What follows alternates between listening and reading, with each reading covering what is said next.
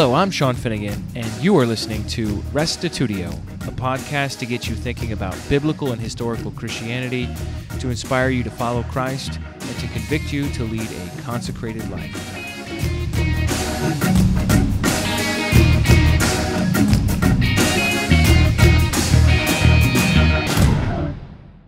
Apologetics, Part 14 Science. This is the second of three objections I'll be considering to Christianity. And it centers on the idea that our culture pits science and faith against each other as if they've been at war for centuries. However, the truth is that faith actually gave birth to science.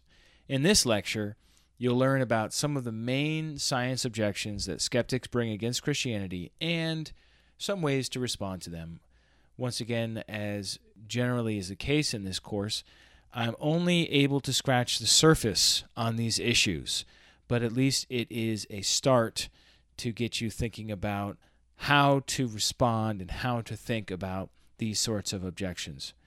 If you would like to take this class for credit, please contact the Atlanta Bible College so you can register and do the necessary work for a grade. Here now is part 14 of Apologetics a lecture on science. If God exists, why isn't his existence obvious? Right? Why is there no scientific test you can perform to prove God's existence? And there's a famous atheist. Has any of you ever heard of Bertrand Russell? Yeah. He's a famous atheist, British atheist. If Bertrand Russell found out there was a God and that you know he came before him on Judgment Day, Bertrand Russell says he would ask, Sir, why did you not give me better evidence? So basically, Bertrand Russell would complain on the day of judgment. that God didn't make it clear enough. And so the question is, you know, why in the world is it like that? And there's a scripture here that Dembski brings up in his book, Isaiah 45 15. It's just like a little snippet, but it says, Truly you are a God who hides himself, O God of Israel, the Savior. Did anybody ever see that movie Expelled? Yes. What was that guy's name? Ben Stein? He's the one that said Bueller, Bueller originally. Anyhow. No intelligence allowed. Yeah, expelled, no intelligence allowed. But there was the. Uh, okay, so anyhow, in that interview with that gentleman, I don't remember his name, but uh, Berlinski, wasn't it? He talks about the hiddenness of God. And so the idea is that God, if God makes it so obvious, then people will be coerced into believing in him. And uh, so God might have his reasons for hiddenness. There's a balance. You know, he needs to make it clear enough so that if you're looking for him, you find him, but hidden enough so that people are free to disbelieve. And that's the only way to have true freedom. That's basically Dembski's point is that God is hidden enough not to coerce belief. Okay? God is not interested in forcing people to believe in Him or to do what He wants them to do. Uh, I think God loves everybody and wants everyone to come to a knowledge of the truth, but um, he, respe- he, the way He set it up, He respects people's right to say no. So I want to talk about, uh, just dispel one of these myths right off the bat. Believing in God is unscientific. That's a, an idea that some people have, right? Believing in God is unscientific, okay? Well, it turns out that is exactly the other way around. Belief in God is what led to science in the first place. And this is not a matter of my opinion or a logical argument. This is a fact of history. This is a fact of history. If you look at the founders of the various branches of science in the past, you will discover that they also believed in God and that they sought to discover laws scientific laws because they believe God was the creator of an ordered universe. And they believe that the external world cohered with the internal world of their minds such that they could perform experiments and get reliable access to God's laws. And so the whole search for God's laws came about because people believed in God in the first place, and that's what gave birth to the scientific revolution. I don't think I have a uh, slide of this. I surely have it in my lecture notes. This is Nicholas Copernicus, who was a mathematician He was a mathematician and astronomer. He formulated the heliocentric model of the universe, Copernican revolution, so called, quoted many times by atheists as the initiator of the scientific revolution. What did he actually say, Dan? To know the mighty works of God, to comprehend his wisdom and majesty and power, to appreciate in degree the wonderful workings of his laws, surely all this must be a pleasing and acceptable mode of worship to the Most High, to whom ignorance can't be more grateful than knowledge. Understanding the mighty works of God is a mode of worship. Copernicus conceived of science as worship. That's a little different than the way we hear it today, right? but that makes sense, right? God's not going to commend ignorance over knowledge. God doesn't want us, you know, there's no virtue in being dumb or being unaware of something. And so what Copernicus is saying is, you know, this is this is something that's pleasing to God.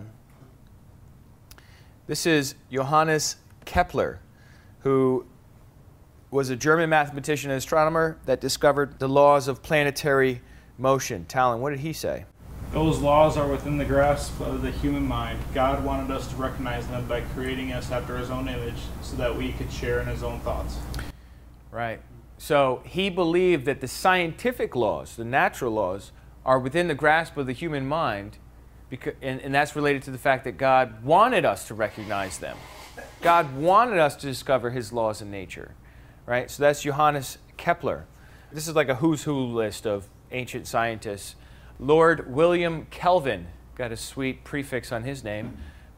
Josiah, could you read that one? If you study science deep enough and long enough, it will force you to believe in God. Could you imagine a scientist saying that? And yet that's how he, that's how he felt. Kelvin is the guy who invented the uh, comic strip, right? No, no, no, no, no. That's not. That's Calvin. This is Kelvin. Kelvin is the guy that worked on thermodynamics, who came up with the concept of absolute zero, and who is a degree. Degree is Kelvin, right? That's pretty big. This is Sir Isaac Newton. Isaac Newton is like one of the biggest Christians of the last 500 years. Also was a biblical Unitarian and did more on theology than he did on science, and nobody recognized it. Everybody just thinks of him as a scientist. Big in chemistry. What, uh, he was big into physics. Physics.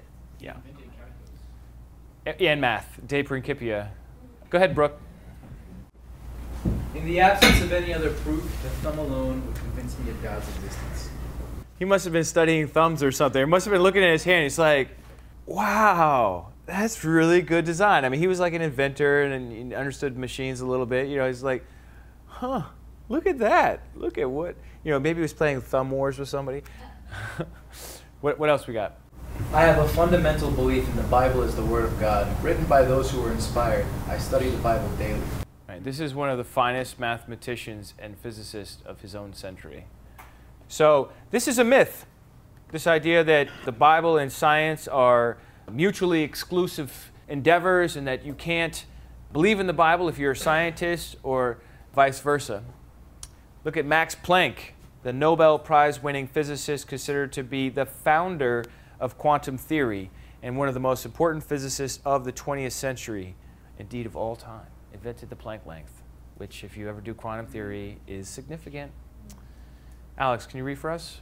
There can never be any real opposition between religion and science, for the one is the complement of the other. Every serious or reflective person realizes, I think, that the religious element in his nature must be recognized and cultivated if all the powers of the human soul ought to act together in perfect balance and harmony. And it is not by accident that the greatest thinkers of all ages were deeply religious. That's a huge statement. It's a massive statement by a massive scientist. And what is he saying here? He's saying there's no opposition between religion and science. They go together, they complement each other. And then this last part, right? And indeed, it is not by accident that the greatest thinkers of all ages were deeply religious souls. This is 20th century. This isn't like a million years ago. Uh, this is Nikola Tesla, who is the father of the modern electric car. Just kidding. They just named it after him. Go ahead, Jesse. The gift of mental power comes from God, divine being, and if we concentrate our minds on that truth, we become in tune with this great power. The gift of mental power comes from God. Isn't that cool? From the guy that did all this work on electrical power. He's like the gift of mental power comes from God. He's the one that developed AC, alternating current and electrical supply system. Thank you.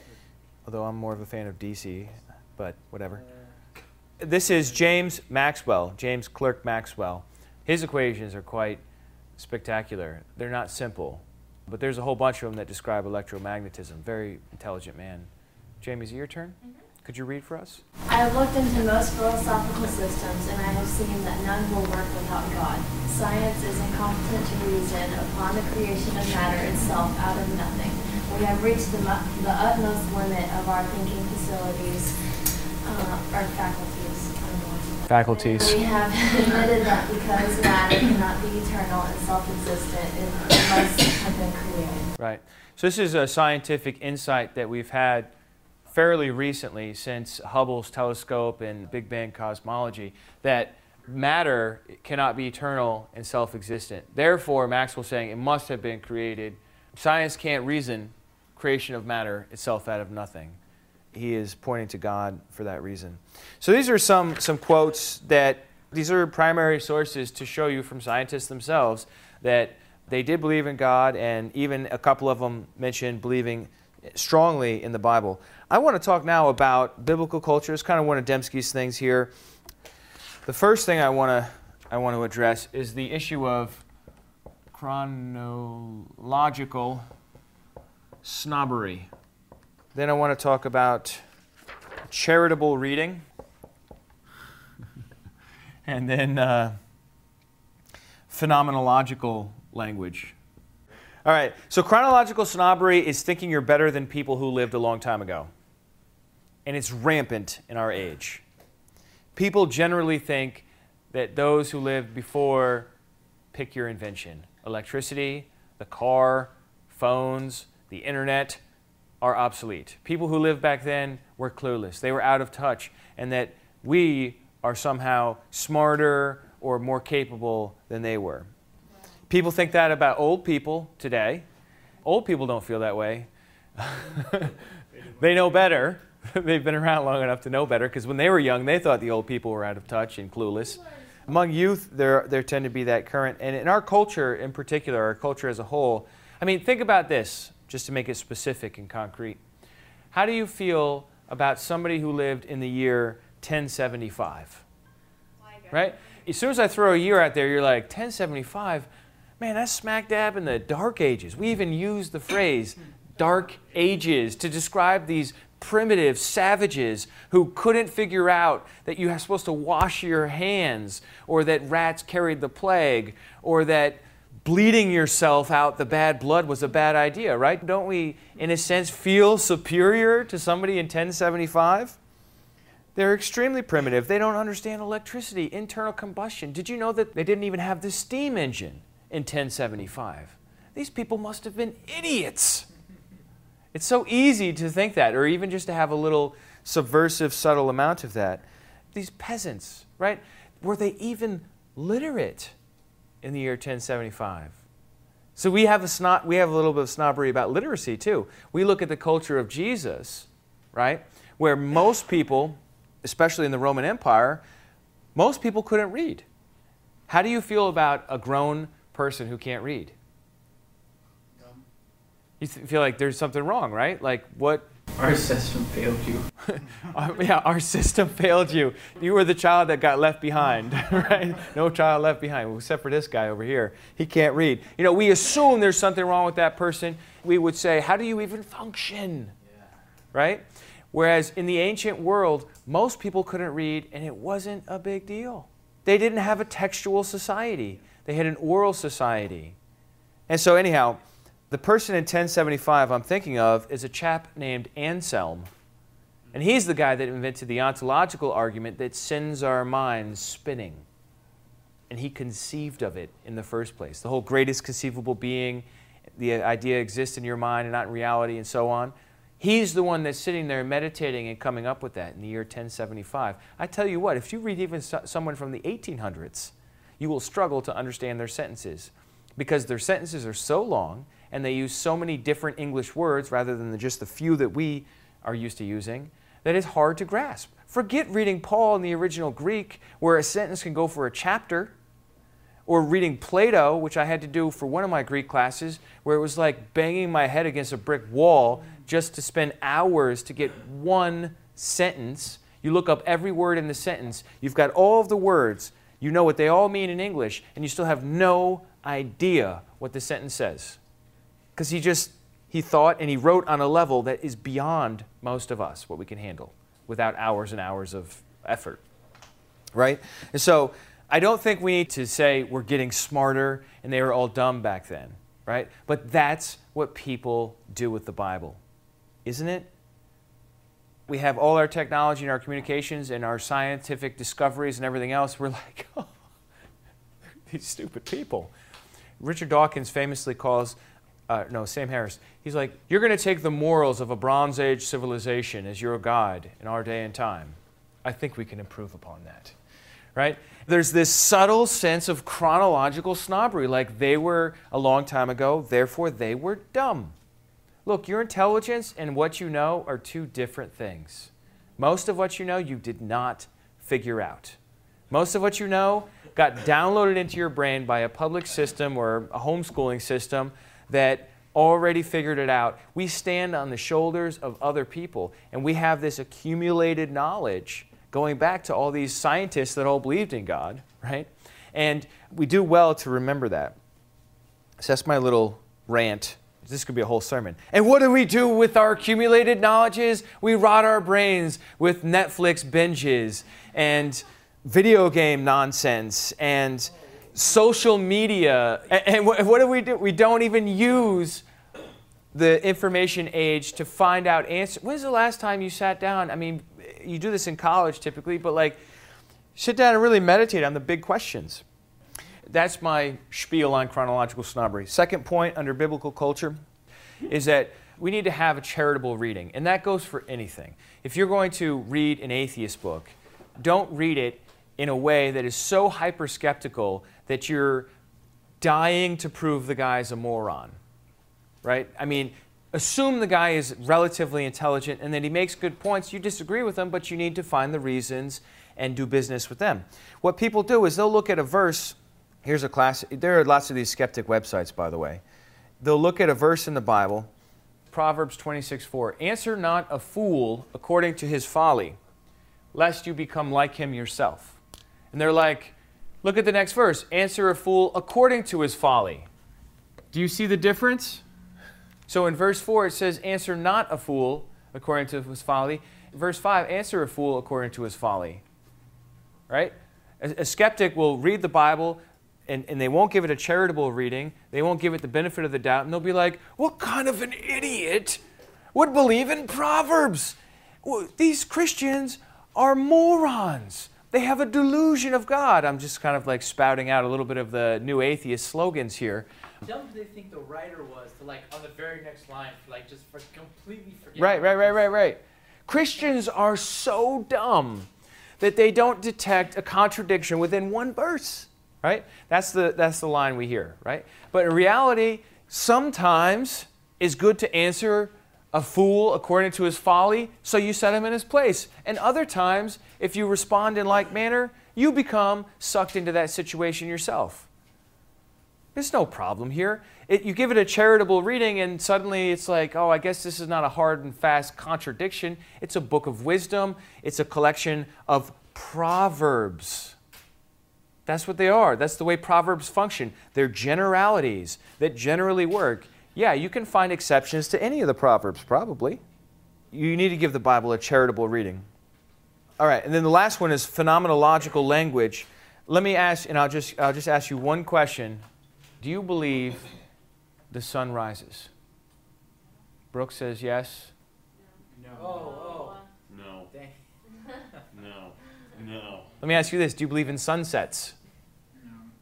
Of course, you believe in sunsets. But is a sunset the sun setting? Of course it is. Have you never been outside in the evening and watched the sun set? Mm-hmm. It does set. Come on. Your mindset of the universe is colored by the education you've received, which to a large degree is impacted by people who have gone to outer space, right?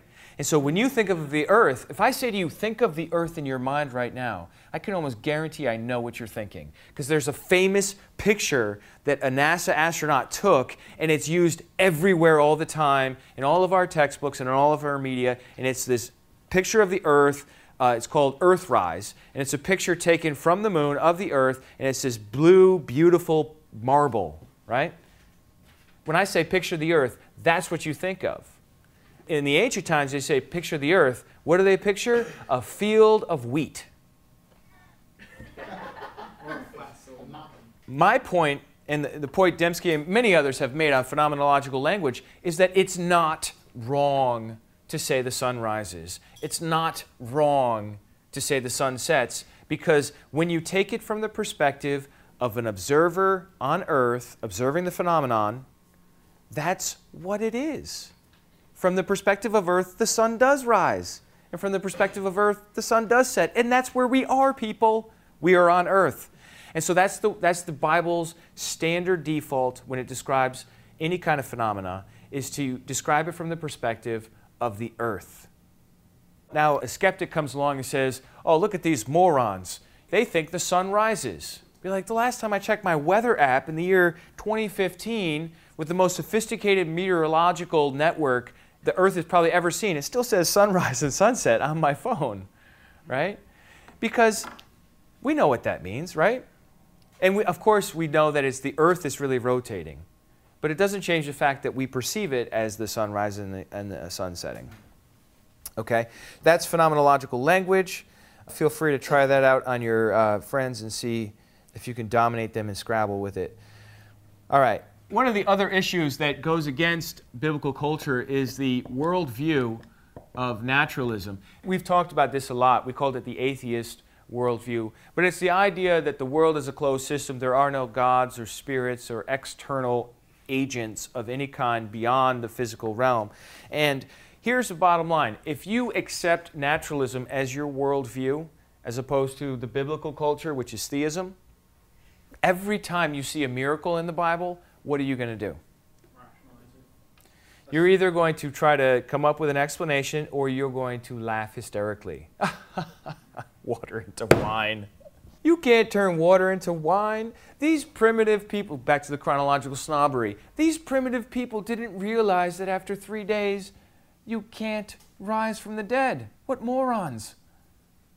That's chronological snobbery combined with the worldview of naturalism. But look, ladies and gentlemen, if we can demonstrate God's existence, which I think I gave you like eight arguments for. If we can demonstrate God's existence, then is it hard for God to turn water into wine? He turned nothing into light. you know what I mean? I think turning nothing into light or making a universe is probably harder than taking water and adjusting the molecules so that it's some really quality wine, such that the guy who drank it was like, Save the good stuff for the end. Nice. Weddings don't normally do that, right? And so naturalism is really the battlefield.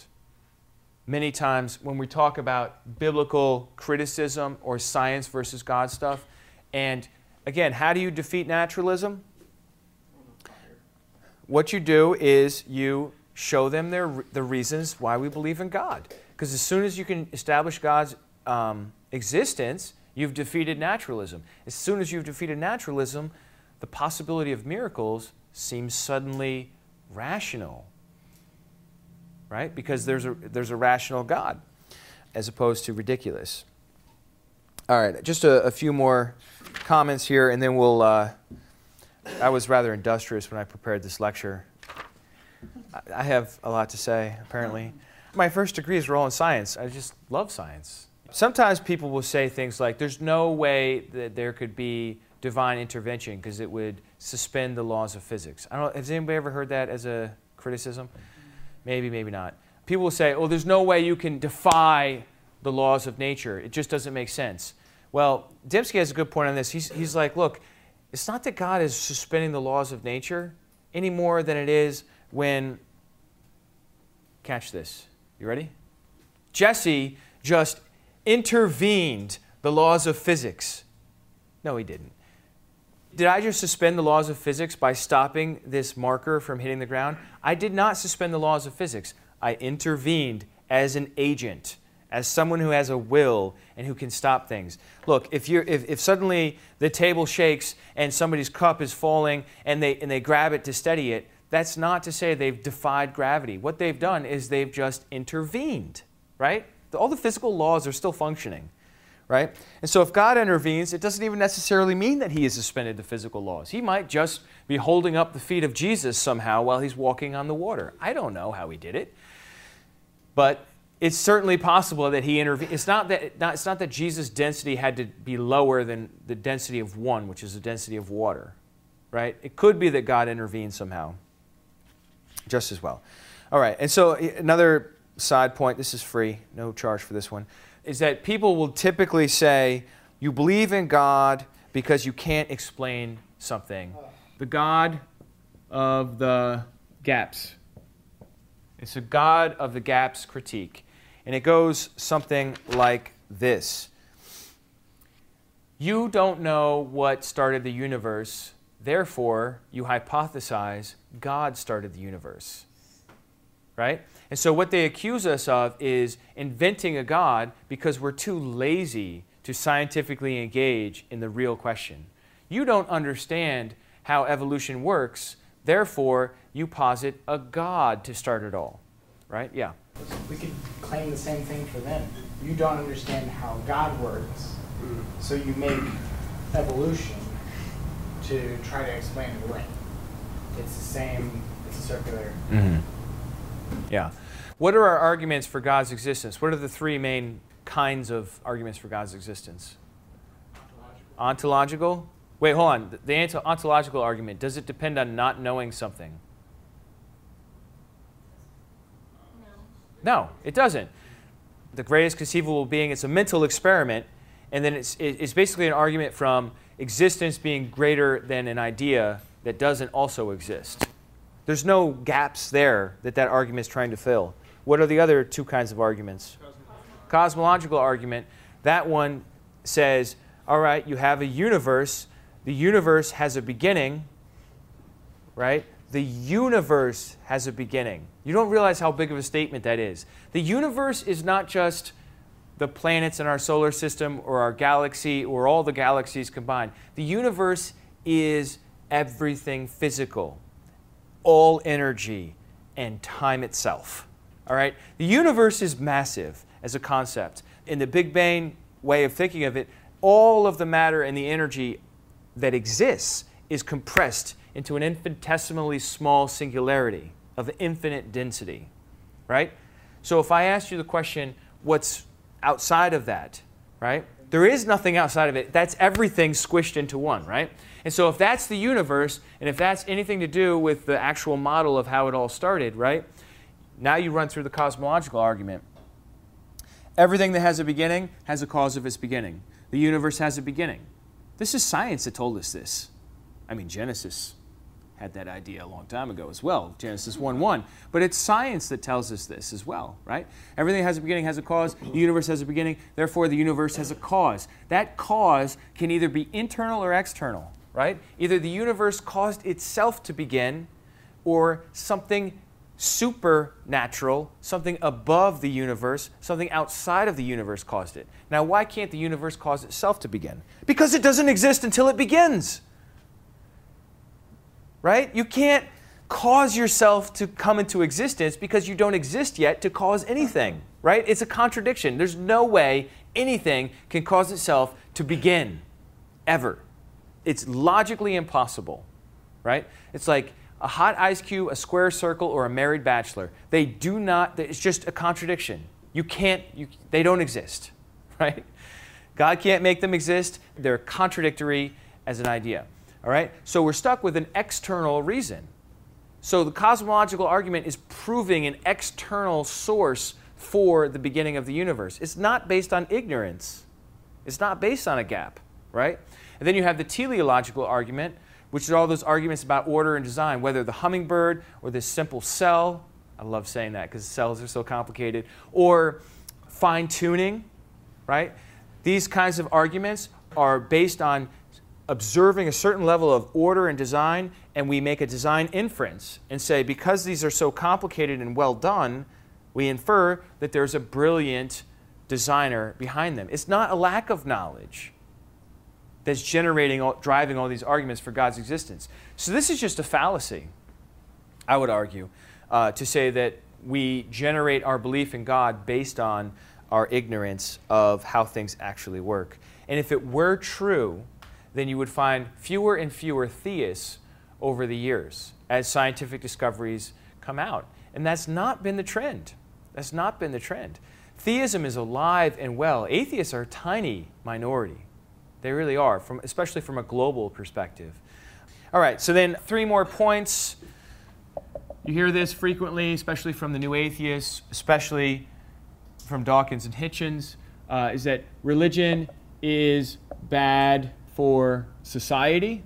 The other point is uh, evolution.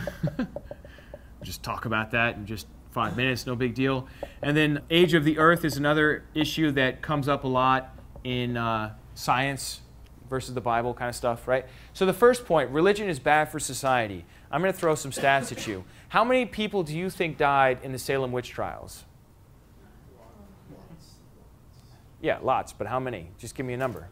643. 643. Anybody else want to go higher or lower? 4,000? 33. 33 people? 33 people died in the Salem witch trials. 33. If you look at the Spanish Inquisition, do you know what that is? That's where the Catholic Church would send a professional examiner to torture you and find out if you were practicing Judaism or practicing some sort of inappropriate, from their perspective, belief system. The estimate on that is between 5 and 10,000 people that it killed, which is over two centuries.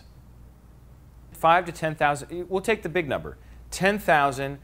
So now, now we have, at the hands of religion, 10,033 people killed, okay? Now, the big one, the Crusades. The Crusades, they estimate, on the very high end, they estimate the Crusades at 9 million. 9 million deaths. That's including Christian, Muslim, Jewish deaths. Do you know how long the Crusades lasted for? 220 years. So 9 million people plus 10,000 plus 33 is 9 million, 10,000, and 33 over the course of a couple hundred years. Now let's take a look at atheist regimes. Pol Pot killed 3 million. The Nazi genocide was based on social Darwinism. You ever heard of Hitler? Right? We're looking at 11 to 14 million people died there. Mao Zedong in China killed 30 million. Karl Joseph Stalin, another atheist, 50 million. This is just recent history. You know what I'm saying? So I really find it hard to believe that religion is bad for society. I mean, is it worse than atheism? It seems like atheism is really bad for society. So it's like Tim Keller's very gracious when he says, let's just call it a tie. What's wrong with society is that people, people do bad things and they're selfish and they get together and mobs act without any kind of rational explanation, right? It's really got nothing to do with belief in God or not belief in God. How can you blame a book on killing that says don't kill? That doesn't make any sense. Right, right, right. And your argument against the Inquisition would be those inquisitors were not being faithful to what Jesus said. Right? So we were gonna we would call the inquisitors hypocrites. They're saying they're acting in the name of Christ, but they're really torturing and killing people because they're trying to coerce them into belief. How many people has religion saved? Not like saved, eternally saved, but you know, they, people in religious organizations It just- go all around the world saving. Yeah, or think of even humanitarian efforts. W- Was it atheism that championed the abolitionist movement, or were they Christians? In England and in America. In America, the ones who had the light early were the uh, Quakers, by the way, Society of Friends. They figured out, yeah. Could you go over the uh, numbers of uh, Pol Pot? Pol Pot was 3 million. The uh, Nazis were 11 to 14 million. And they believed in social Darwinism. They believed the strongest, uh, they believed in the Aryan race, the whole idea of evolution producing a better human race. They killed off handicapped people, gypsies and Jews and homosexuals because they believed they were all inferior. It was Darwinism in a political practice. And then Mao Zedong was 30 million, Carl Joseph Stalin was 50 million.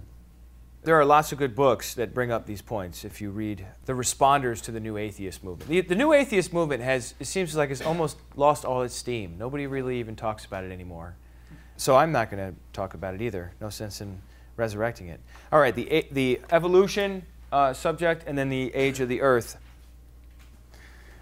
Actually, I'm really interested in watching the Christopher Hitchens versus William Lane Craig debate.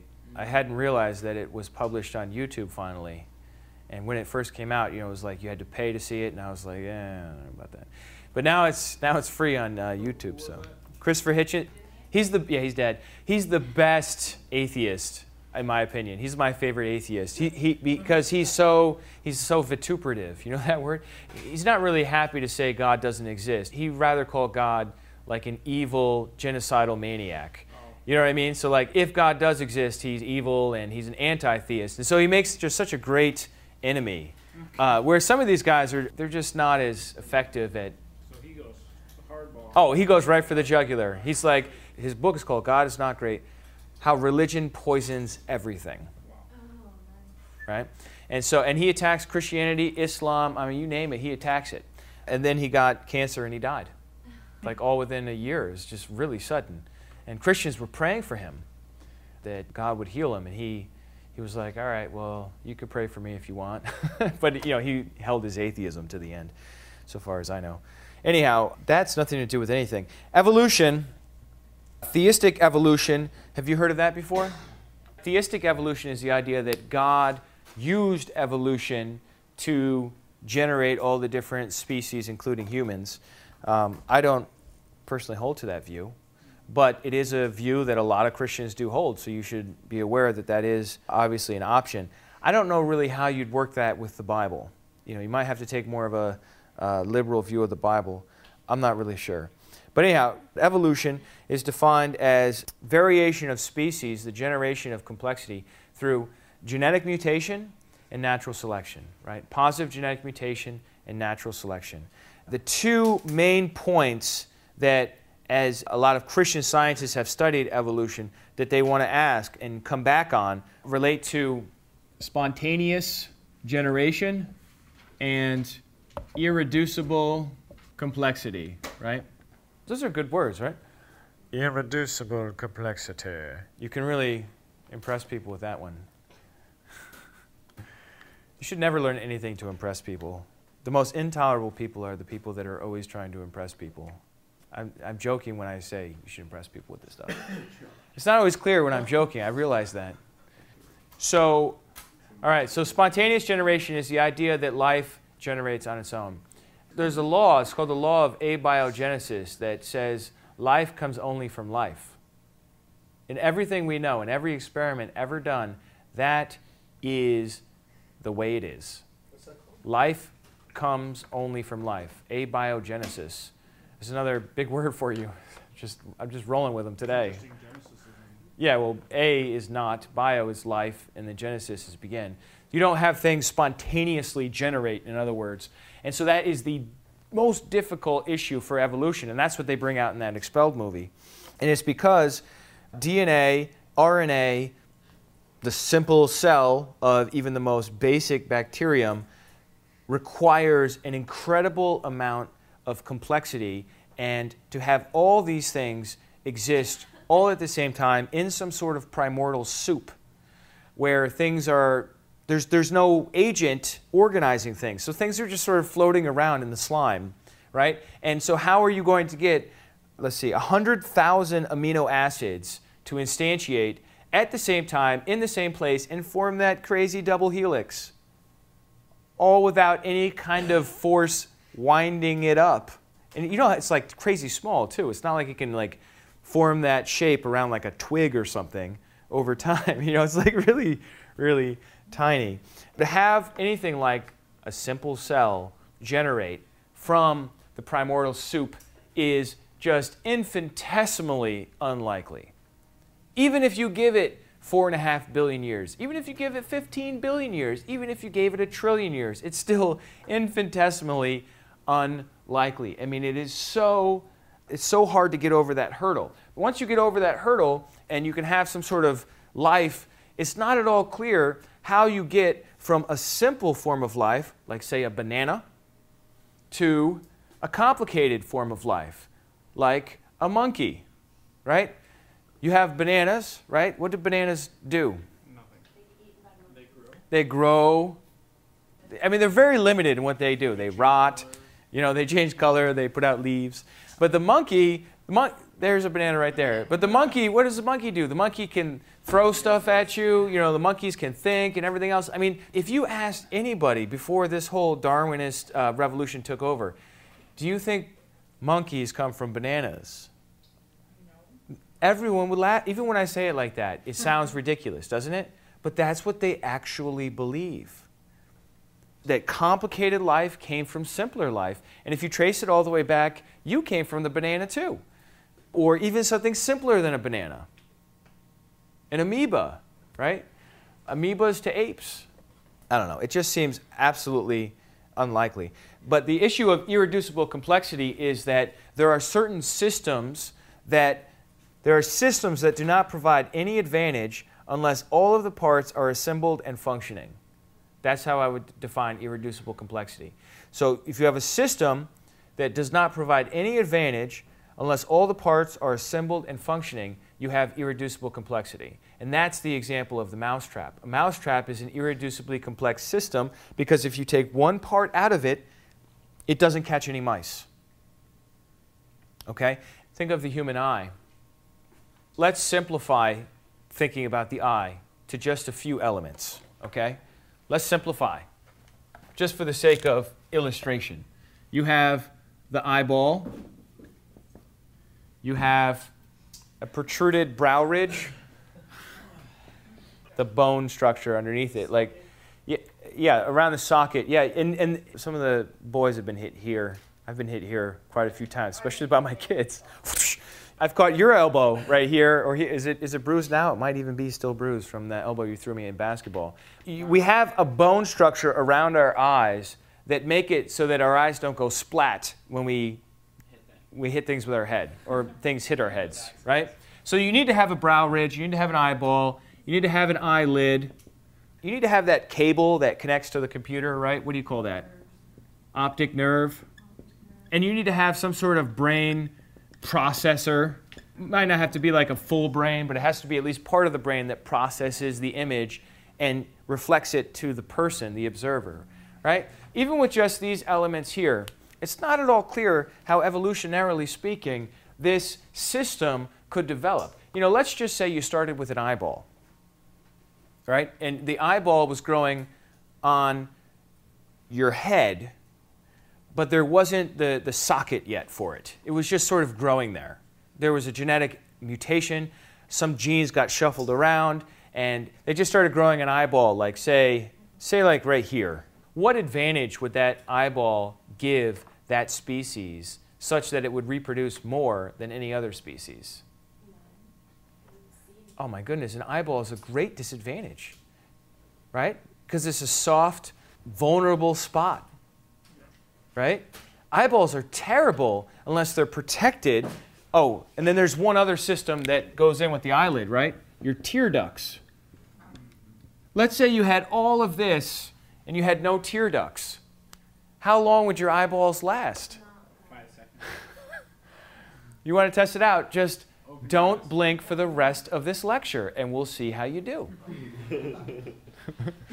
so, even if you had this whole system, but you don't have the brow ridge, and you're in a survival of the fittest kind of mode, people are going to get their eyeballs knocked out, right? If you have all this system but not the cable that connects it to your computer, it does you literally no good, right? And so you have irreducibly complex systems. You know, uh, the classic example is the bacterial flagellum, which is this little outboard motor tail thing that transports the uh, bacteria all around where it needs to go.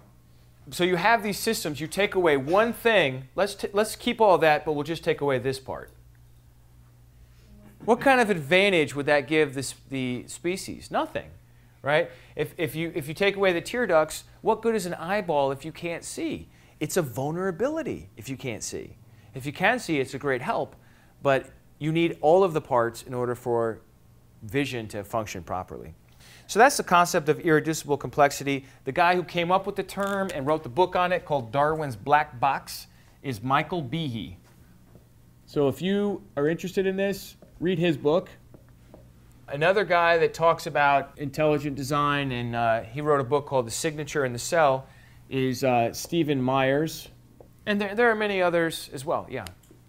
Well, you have to generate new data, right? Because a simple little slimy amoeba does not contain enough complexity in its DNA to code a banana, much less a monkey, right? So, how are you going to get that extra information? By making mistakes reproducing? It just doesn't seem like a, a sufficient system or uh, mechanism, means by which to do that. Look, if you copy, let's say uh, Dan decides he wants to copy his notes into a different notebook, right? He copies his notes. Is he going to get new information by copying notes? Then he copies it again, and then he copies it again, and then he copies it. By copying it more times, that doesn't add new information. That's what reproduction is, is copying and copying and copying the DNA. And the idea is that if you make a mistake in the DNA, you shuffle the genes a little bit, you'll get a new slight advantage. And then that organism will survive better, reproduce more, and eventually it will have another slight mutation that makes a slight advantage, right? But it just seems a bit improbable.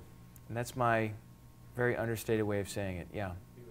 I don't know. I've never double checked on the guy's claims. Not that he's a professor and was, this was his field study.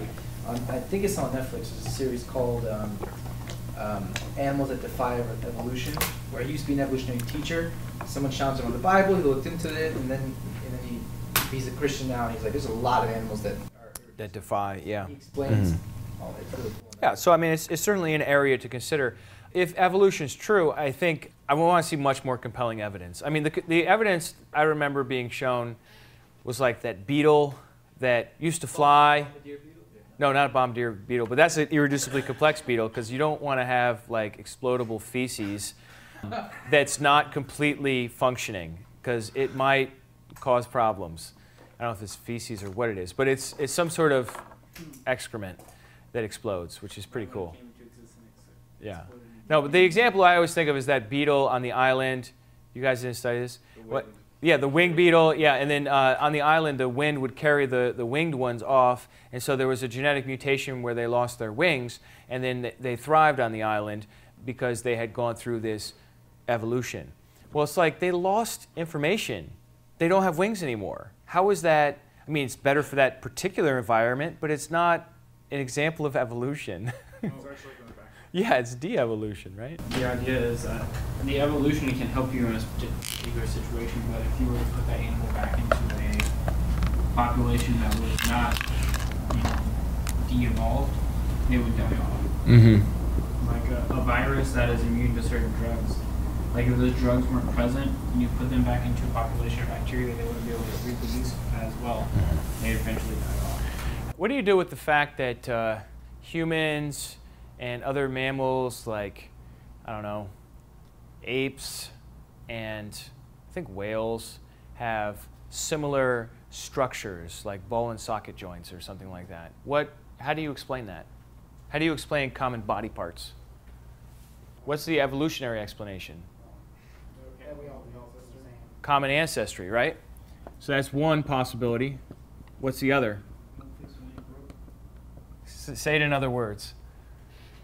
If it works well. The well, structure works. Yeah, common designer. Designers use the same system in multiple places. Like, for example, the escalator is one of the most brilliant inventions of all times because when it fails, it still just stairs. You know what I mean? And so, like, when they came out with escalators, they just like put them everywhere.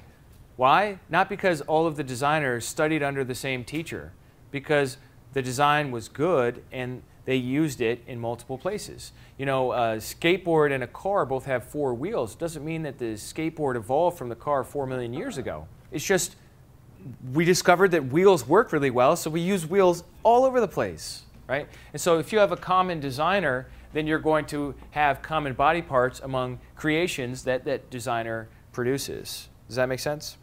A couple other points in evolution. One is that vestigial organs, people believed, uh, those are organs that don't appear to do anything. People used to believe that they were evidence of evolution. For example, your appendix.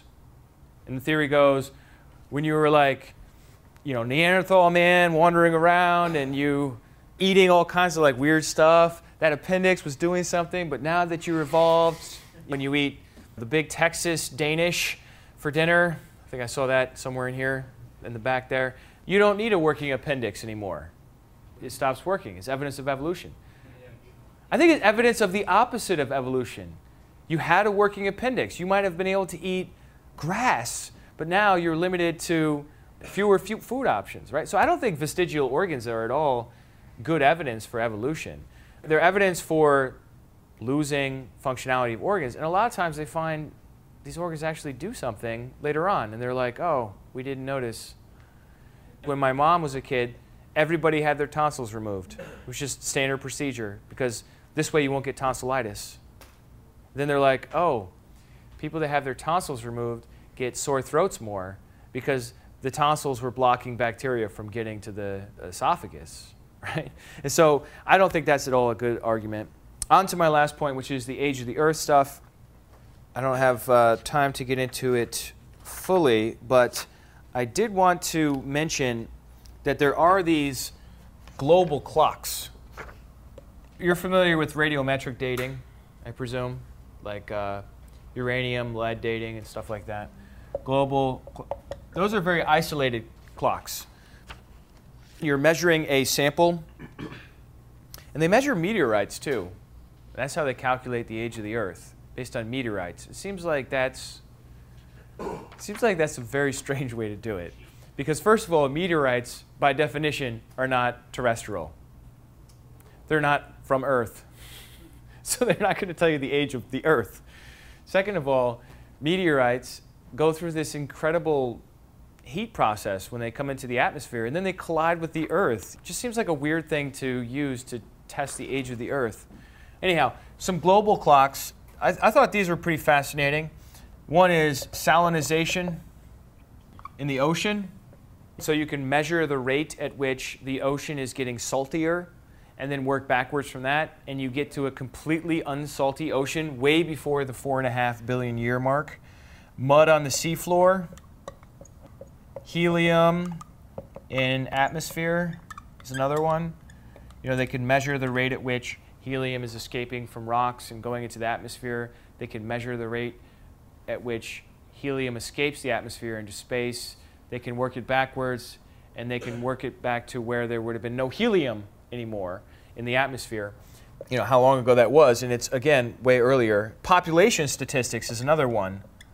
So uh, you have to check this stuff out on your own. Obviously, I don't have the time to get into all of it, but population statistics, they say there were about a million people alive in the year 2000 BC.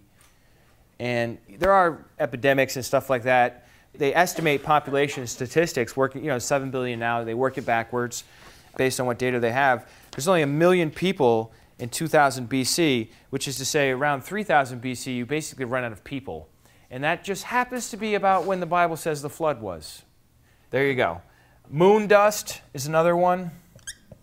When they first landed on the moon, they were worried that the lander would just fall all the way through all the dust because the meteors hit the moon and it creates dust and on the moon there's no way to like deal with the dust like on our planet we have this atmosphere there's no atmosphere on the moon if the moon is billions of years old it should have much more dust on it based on current rates of dust accumulation, but it's not at all like that. And then the last one, I'll leave you to look research it on your own. It's called polonium halos.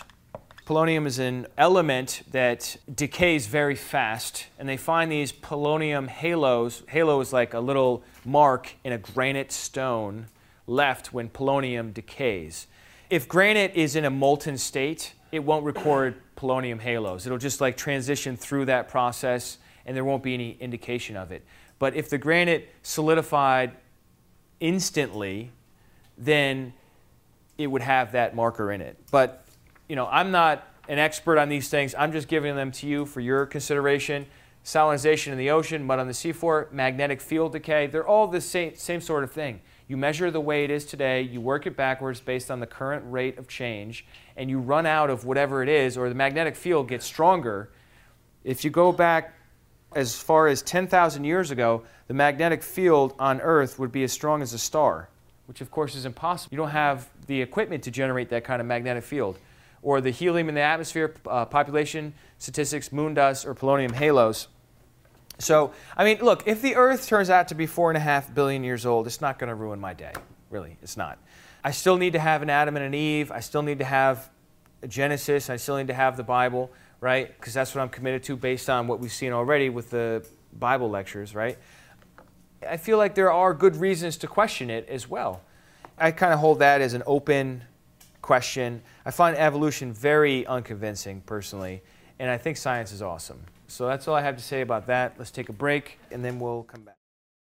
If you enjoyed what you heard here, why not give Restitutio a five star rating in iTunes or Stitcher? Doing so will help others find this podcast and inspire them to love God, follow Christ, and seek truth wherever it leads. Thanks for listening and check us out online at restitutio.org, where you can find an archive of all the podcasts, as well as a bunch of articles and links to other resources. And remember, the truth has nothing to fear.